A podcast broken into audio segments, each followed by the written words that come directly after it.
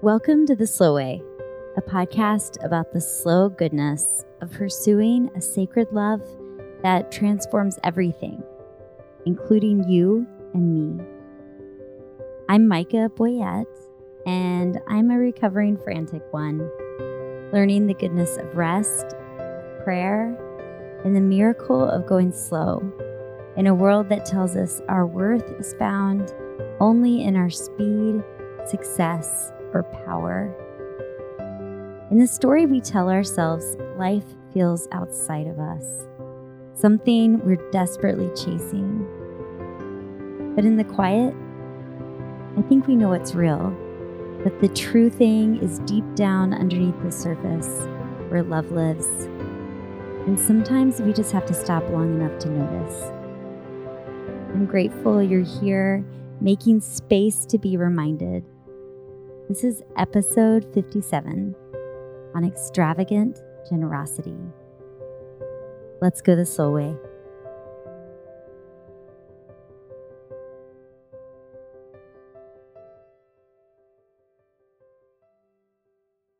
Ace and I have been loading ourselves in the car every morning at 7:25 this summer and driving 35 minutes to and from a therapeutic treatment that I'm still not quite sure how to describe. I won't try to here.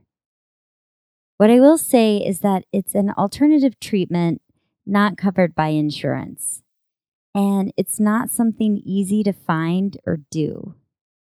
It's a six week commitment, five days a week, 35 minutes there and 35 minutes back.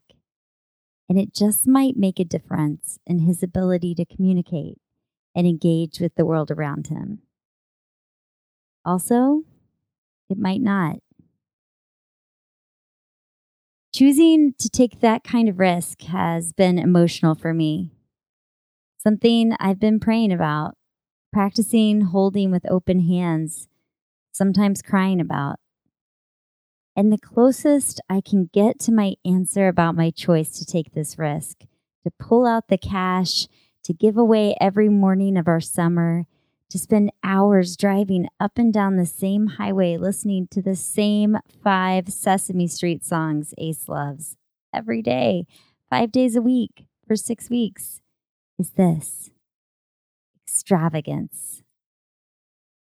There's something about loving a child that makes us do extravagant things, tossing opportunities everywhere we can sling them in hopes that something might stick, might grow. This past Sunday, we read what the church has traditionally referred to as the parable of the sower, a story in which Jesus compares God to a farmer who throws seed in a wildly inconsistent way. The sower throws seed on the rocky path, on thorns, and on good soil.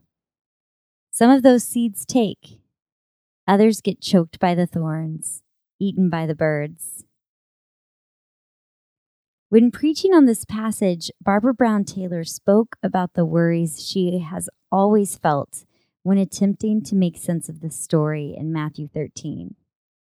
As if it is a mandate to clean up her thorns, remove the rocks, turn herself into a well fertilized field ready for the work of God.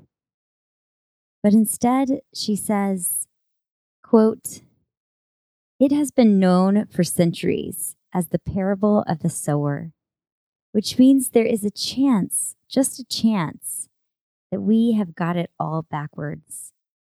We hear the story and think it is a story about us. But what if we are wrong? What if it is not about us at all, but about the sower? What if it is not about our own successes and failures and birds and rocks and thorns, but about the extravagance of a sower who does not seem to be fazed by such concerns, who flings seed everywhere, wastes it with holy abandon, who feeds the birds, whistles at the rocks, picks his way through the thorns, shouts hallelujah at the good soil, and just keeps on sowing confident that there's enough seed to go around, that there is plenty, and that when the harvest comes at last, it will fill every barn in the neighborhood to the rafters. End quote. My pastor read that quote on Sunday, and I thought about how much of life is a choice to fling or not to fling. Will we be extravagant with the love we've been given, or will we hold ourselves back because of fear? The chance that all our flinging might not make a difference, or that we'll be hurt in the process. Quote, an abundant imagination feeds courage, my pastor Michael Rudzena said. There is more than just one shot. There are seeds showering down all around us, he said. I needed to hear that Sunday. There are days when the needs of my kids, and especially the needs of my child with disabilities, feels like it's more than I can give for another day.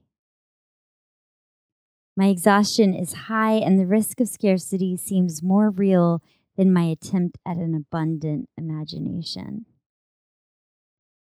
But imagine a God who showers on us opportunity after opportunity of faith, of transformation, of meaning. And what if we choose to be people who live, as Ronald Rolheiser says, quote, in the flow of God's life? What if we become people who live with extravagant generosity? On Monday morning, Ace and I got back in the car, blasting Elmo songs and trekking the miles to his appointment. And I didn't feel like there was any clarification that this was exactly the right thing for Ace. What I knew, though, was a kind of generosity of spirit that doing this with him, giving him this opportunity, was exactly what the sower would do. Seeds scattered everywhere, seeds showering down. Extravagance.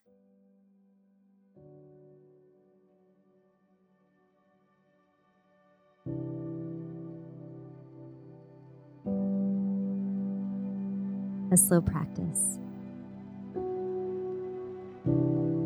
This week's practice is to remind yourself of God's generosity toward not only you, but the human beings all around you. How do we grow our abundant imagination? How do we live in the quote flow of God's life? This is not a prayer practice for your quiet place. This is a prayer practice where you need to get out into the world, into the city, into a store, into public transportation, into a coffee shop. But wherever you go, go with five minutes to be alone and quiet, even as you're among others. Maybe you can show up somewhere five minutes early, find yourself a seat, and pay attention. Your goal in this practice is to allow yourself to see the people around you and imagine the love God has for them, the seeds showering down.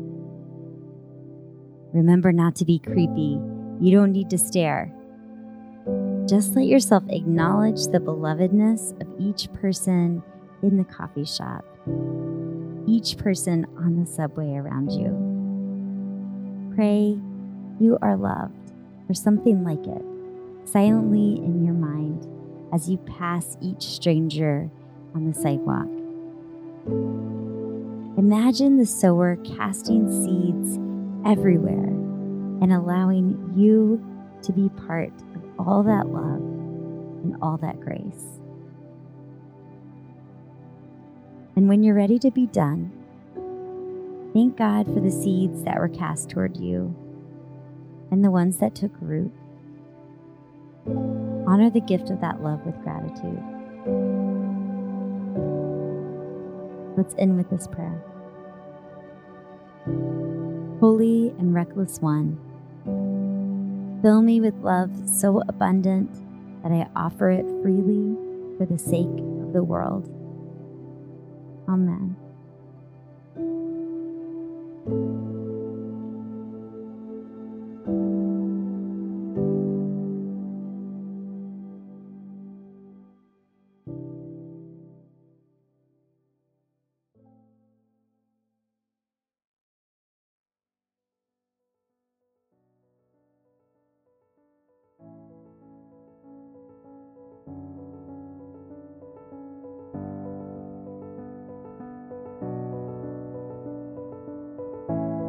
Thanks for being here.